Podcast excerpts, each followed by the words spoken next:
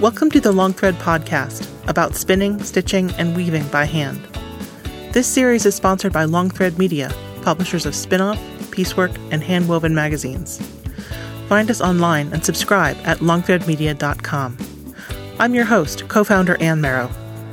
So I'm sitting with Terry Mattison, who is a spinner, weaver, former Pegora fiber producer and vendor, dyer, and we're going to talk today about some of her fiber explorations. So Terry, what are you working on right now?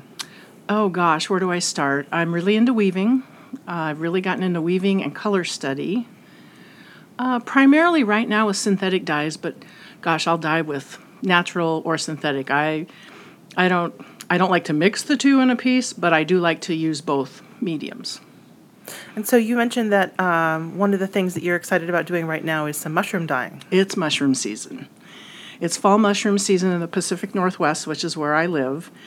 And I took a class a couple years ago from Alyssa Allen of Mycopigments. Really great class, very informative. I had no idea that you could dye with mushrooms. And, not every mushroom, but it's quite fun, actually. Some are substantive dyes. Some are very pH sensitive. I mean, you can spin several different colors with one mushroom. So explain what substantive dye means. Substantive dye means you don't really need a mordant.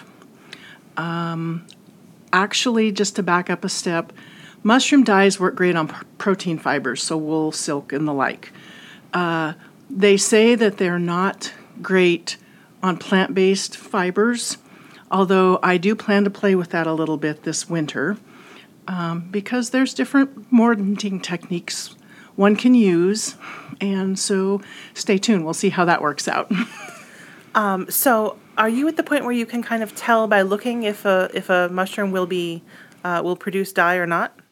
It doesn't really work that way. Mm-hmm. There are known species.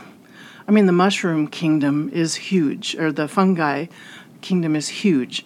And there are certain standard mushrooms that are good performers, guaranteed. But when I run across one I'm not familiar with, there's a fabulous Facebook group called Mushroom Dyers United, I believe is what it's called. Fabulous resource. Fabulous. And if you're not sure about a mushroom type, you can post there. There's also other groups online that are just about mushroom ID, but they're more towards the edibles. So, some I know, and I know what I'm going to get. Other species I don't know, so I kind of experiment. So you live in a part of the country that I think is pretty well known for having mushrooms. Have you tried foraging in other parts of the country? Not too much. I'm in the Midwest at the moment, and I did take a hike yesterday morning just to I'm a hiker. And I did find some mushrooms. I didn't find any dyers, but I did find a couple of mushrooms I did not recognize. They don't grow in my area. I forage typically in a coniferous forest, and this is more of a hardwood forest. So I don't know. Some of those that I did not recognize perhaps could be dyers. I don't know. I just really wasn't in the... I just... not set up to take samples here, I guess. And so when you find a mushroom that you think is a likely candidate, what do you do? Oh, I have this little lunchbox kit. Remember when you were a kid and you had the metal lunchbox thing? I know this is totally geeky, but I carry in my car this time of year this little lunchbox kit. I have a little butane burner thing with a little pot, and this is everything in this kit is just for mushrooms. I don't use it for anything else.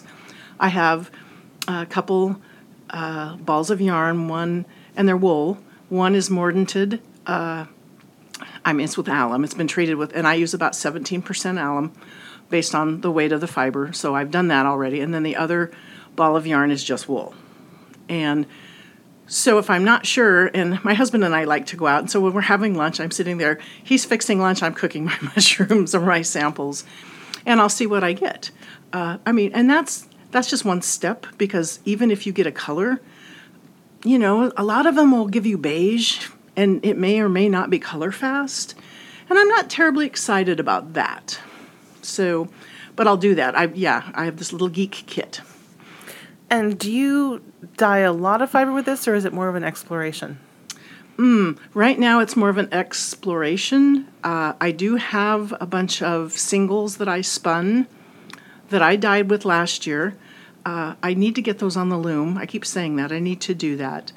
But mushrooms are a little more of a challenge because as a dyer, you typically want to weigh how much dye against how much fiber, whether it's fiber or yarn, you want to dye. And so it's a percentage. And so with mushrooms, you need quite a bit. You need 1-to-1 with the wet mushrooms. So if you want to dye 4 ounces of fiber, you need 4 ounces of mushrooms, and that's quite a bit. So it's not a huge sustainable thing. So what I'll do is I'll pick, and then I take them home and dehydrate. And so I have these jars in my basement. I always wanted to write "Eye of Newt" on them, just so when I had company over, they'd be like, "What is that?" But I've dehydrated mushrooms. Now I've got a stash. I've got a couple years stash for the orange Cortinarius, which is my favorite. And so I probably will dye something bigger this winter if I get a good harvest this year.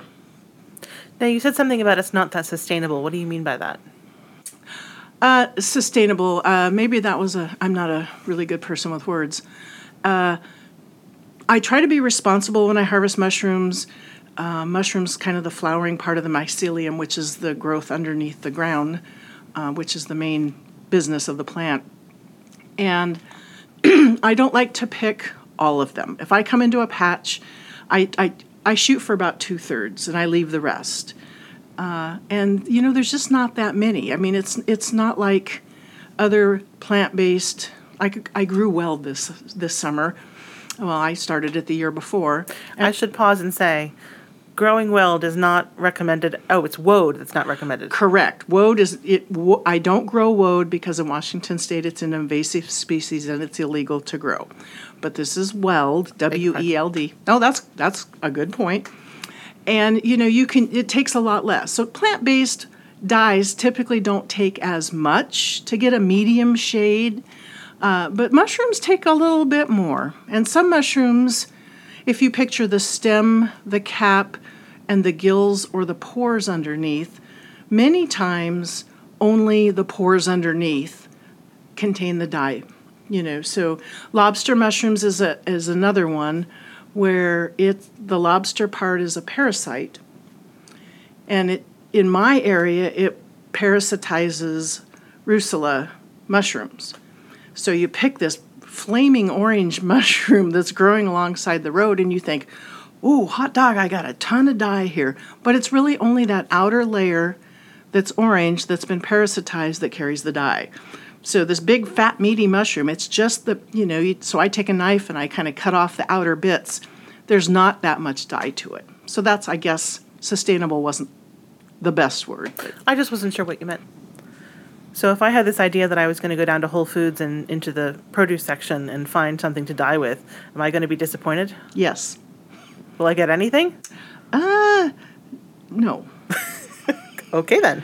No, I mean, I guess it depends on the part of the country you're in, but typically most, well, okay, so the definition of an edible mushroom is a broad thing. Some people will eat, they say most of the boletes, a lot of them are edible, but most of them don't taste very good or they'll make you have an upset stomach, so I don't consider those edible. But now the lobster mushroom is edible. I hear it's quite good. The lobster, the parasitized Rucola. I never get to it before the worms get to it, and I'm not doing that. I don't need any extra protein in my meal. Some people get to them early, and I hear they're quite tasty, but I don't. But you won't find those in the store. Mm-hmm. Now, I think the question that most people think of when they think about foraging for wild mushrooms is, am I going to need to worry about poison? Is that a factor at all in foraging for dye mushrooms? No. It's like anything else. You go out and you forage. You wash your hands when you're done, I carry a knife with me. I cut the mushroom down at the ground level, and that knife is only used for mushroom dyeing. I do a lot of dehydrating. Again, I went to the thrift store. I found this used dehydrator, which works awesome, and it was very inexpensive. And I dry them out in my garage because I know that mushrooms give off spores, and I don't want that in my house as I'm drying because the dehydrator will blow those out. But I need to back up. I think chanterelles might die. I know blue chanterelles will die. And I've never found any of those, and I think they're edible. I'm just kind of getting into this. Honestly, I think I know more about the dye mushrooms than I do the edibles. Hmm. So much to learn. That's the great thing about this. There's just so much to learn. There's it's just another rabbit hole. Yeah. So another thing that I see you working on a lot is eco-printing. And it is just so cool looking because a lot of natural dyeing involves baths and, generally going for uniform color. And yet what you're doing when you do eco-printing is completely different from that. Oh, gosh, that is such a wide, if I may say, minefield at the moment. When I first was introduced to eco-printing, it was pretty basic. Nobody was marrying the worlds between eco-printing and a lot of the natural dyeing, which is what you see now, which is, I find, a much more visually, aesthetically pleasing bit of work. So you see a lot of people using both natural dyes and overlaying that with the eco-printing plants and flowers. And I say it's a minefield because there's a bit of chemistry involved, and I won't get into that here because, quite frankly, I don't know that it's just it can get quite complex. There's a lot of misinformation floating about online about that.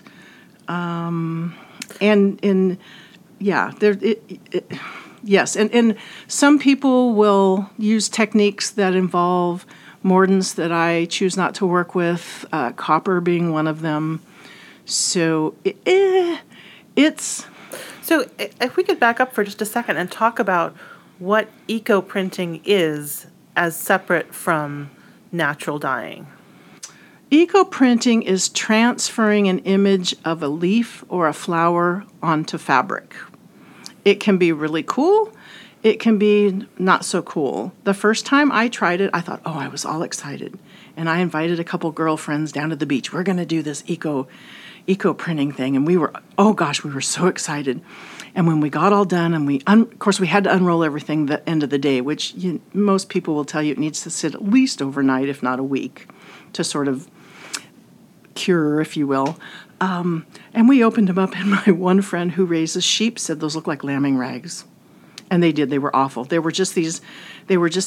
we had used cotton, which makes it more challenging. And there was just sort of these brown stains on the fabric. It was awful.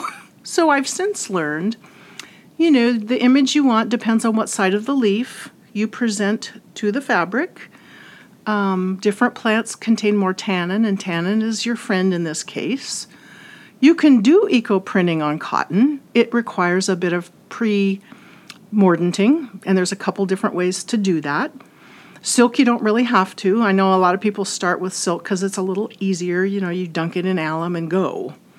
Yeah, so I don't do too much of it. I had gotten away from it, quite frankly, because I didn't like I didn't like the results I got without using the natural dyes. And then when I started dabbling in it with the natural dyes, oh, that's so cool. So I'm getting into it a little bit more again. So when you say the results you were getting with the natural dyes, do you mean using plants that contain dye for eco-printing, or do you mean something else? No, I mean that the pieces that I would get when I was done were more appealing to me because there was color everywhere. Wasn't the same color. Some plants you put on will discharge some of the base color. Some will augment it, whereas initially when I started, I would have this white fabric, and I would do eco-printing on it, and sometimes using a little iron, and I would get, so then I would get this silk scarf that was white with some dark violet / brown images on it, and I like color. I didn't like all that whiteness, and I don't know. I didn't care for it. So if you're eco-printing, you start with, say, a piece of silk and plan out your design and put things on it, and based on your knowledge, you choose what sort of leaves to put on it, right? And what side of the leaf. Yep. Because if you put the side of the leaf, I always get this backwards, so forgive me if I do, the side of the leaf that faces the sun, it will leave a ghost image. So it would be as if you left, if the leaf was, you could see a leaf outline with some fuzzy color around the outline. Whereas if you put the underside of the leaf against fabric, then you get the veins, of the leaf, which is, I love that. So you sort of place your design and roll it up. Tightly. It's all about contact. Mm-hmm. And bind it in some way. Mm-hmm. And you said you don't necessarily mordant silk? Well, I treat it with alum. Mm-hmm. I do treat it with alum. I mean, alum is it's a mordant. It's also a pH modifier. Mm-hmm. And yeah, I like to do that. And so then once you have it all rolled up, what do you do with it? Well, there's a couple different things you can do. You can either steam it that way. Some people will simmer it in water and get a different look. I haven't really done that, so I can't speak to that. Gosh, this is such a deep, kind of crazy wide rabbit hole. There's so many variables. Oh my gosh, at one time I had this big project mapped out, and I was going to end up with like 100 samples of all these different. I should do that someday. I really should do that. It's just, there's a lot of different directions you can go with it, but you do need to follow a few fundamentals. It's steaming and I mean, what a fun thing. If you were going to try it, make two. That's what we do, right? Let's try this. Let's put one and steam it for, 4 hours or whatever. And let's simmer this one in water for 4 hours and, set them aside for a week and open them up and see what you got.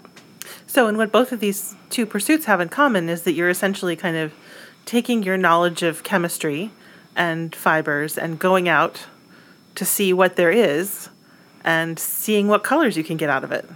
Well, I'm a dyer at heart. Mm-hmm. I mean, I do love weaving, and I'm not as great a knitter. I enjoy knitting, but I'm not as good at it. But I love color. And so the whole color interaction thing fascinates me. And, with the eco-dyeing, sometimes you don't know what you're going to get. I mean, I have just dabbled. I've just scratched the surface of it. My favorite piece was a set of cotton handkerchiefs I picked up at the Goodwill, and I dyed them in Avada saphenwood, so they were orange. I do love orange. And then I thought, I'm going to dunk these in some calcium, I forget what it was, calx. We call it calx, calcium hydroxide, I think. I don't remember. I should know that. And they turned pink, and I just freaked because I don't really like pink. And I thought, I've ruined these. Oh, these are hideous. But I had these big, giant maple leaves, and I had soaked them in a really dilute solution of iron sulfate, and I rolled them up, and somehow I steamed them. I did not boil them. And so then I let them set for a couple days, and I unrolled them. They were fabulous. Somehow the tannin in the tannin, and iron saddens things, so I'm not sure if it was the tannin or the iron or the combination, but it wiped the pink business away. So my handkerchief was pink except for this leaf that was orangey, browngy. It was stunning. I loved it.